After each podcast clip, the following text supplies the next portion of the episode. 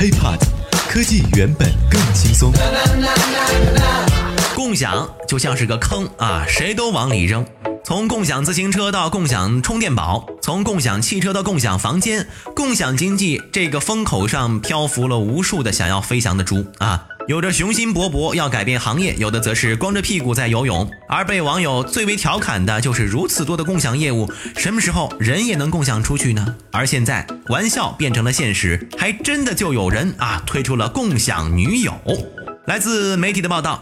在新三板挂牌的情趣电商和两性交流社区，他去九月十五号正式宣布推出共享女友服务。这不仅让人感慨，共享经济的扩张速度哈，实在是超出了人们的想象。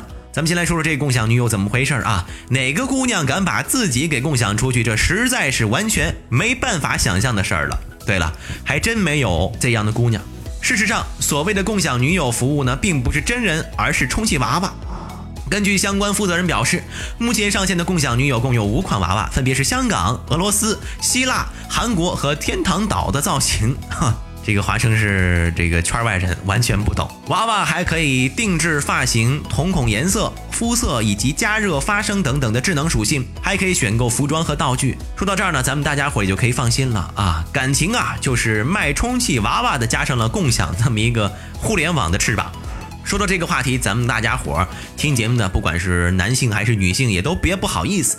社会这么大啊，总有一些人呢，总有些不同样的需求吧。这个咱们就不做评价了。而且这个共享充气娃娃呢，所用的材料啊，这个娃娃和一般的充气娃娃还不一样，是由实体硅胶材料制成，和真人的身高体重相同。市场上售价呢上万元，用户在下单之后只需要支付八千元的押金，一天的使用租金呢是二百九十八块，三天呢是六百九十八块，一周呢则是一千二百九十八块。支付完成之后，将有专门的人上门指导使用方法，使用完毕之后，工作人员免费上门收回押金呢，同时退回，并且扣除相应的使用费用。所以呢，话说到这里啊，其实我们也能看得明白，其实呢，共享女友这个项目实在是有着很浓重的营销意味，听着就让人荷尔蒙飙升。这种打擦边球的说法，可以说是相当的容易赚取新闻头条。毕竟啊，与花边相关的这种信息，关注度和需求度还是比较高的嘛。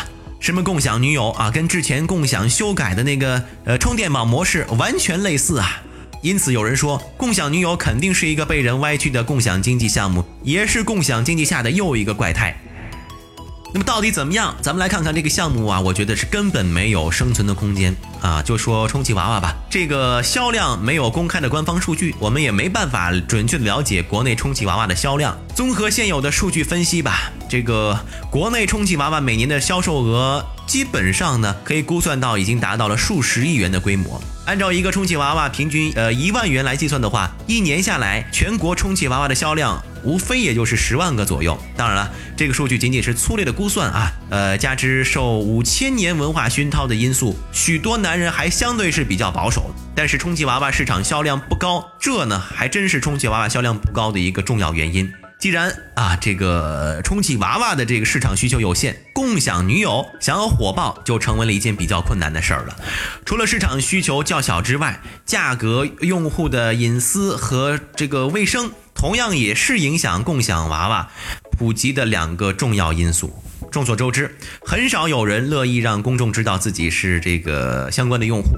如何保护用户的隐私，重要性不言而喻。除了隐私，还有卫生啊！你说别人用过了，你再用，哎，怎么着是想着都合适吧？即便是商家能把这些所有的卫生啊、隐私的这个保障做得很到位，你自己心里估计也很难过这一关。而且呢，共享经济本身是一个面向大众开放的行业，但是这一块呢，又是一个高度的私密性的特征，两者之间具有绝对的对立性。商家可能觉得找到了消费者的痛点，但拿这种荷尔蒙的刺激共享经济，我觉得注定是不可能实现的。有趣的是，在录这个节目的时候啊，根据最新的媒体报道，北京三里屯派出所已经将该项目的地推人员啊带往派出所接受检查。随后，三里屯派出所正式作出决定，对他们进行罚款处罚，同时要求地推人员写了检查和保证书，要求将充气娃娃带离北京。说到底呀，这事儿不仅不看好，全当一个笑话来听吧。OK，以上呢就是本期 IT 大字报的全部内容了，也也欢迎大家关注我们的喜马拉雅账号。如果想和我产生更多的交流，可以关注华生的个人微信，就在我的节目简介备注当中添加好友就可以聊天了。我们下期再见，拜拜。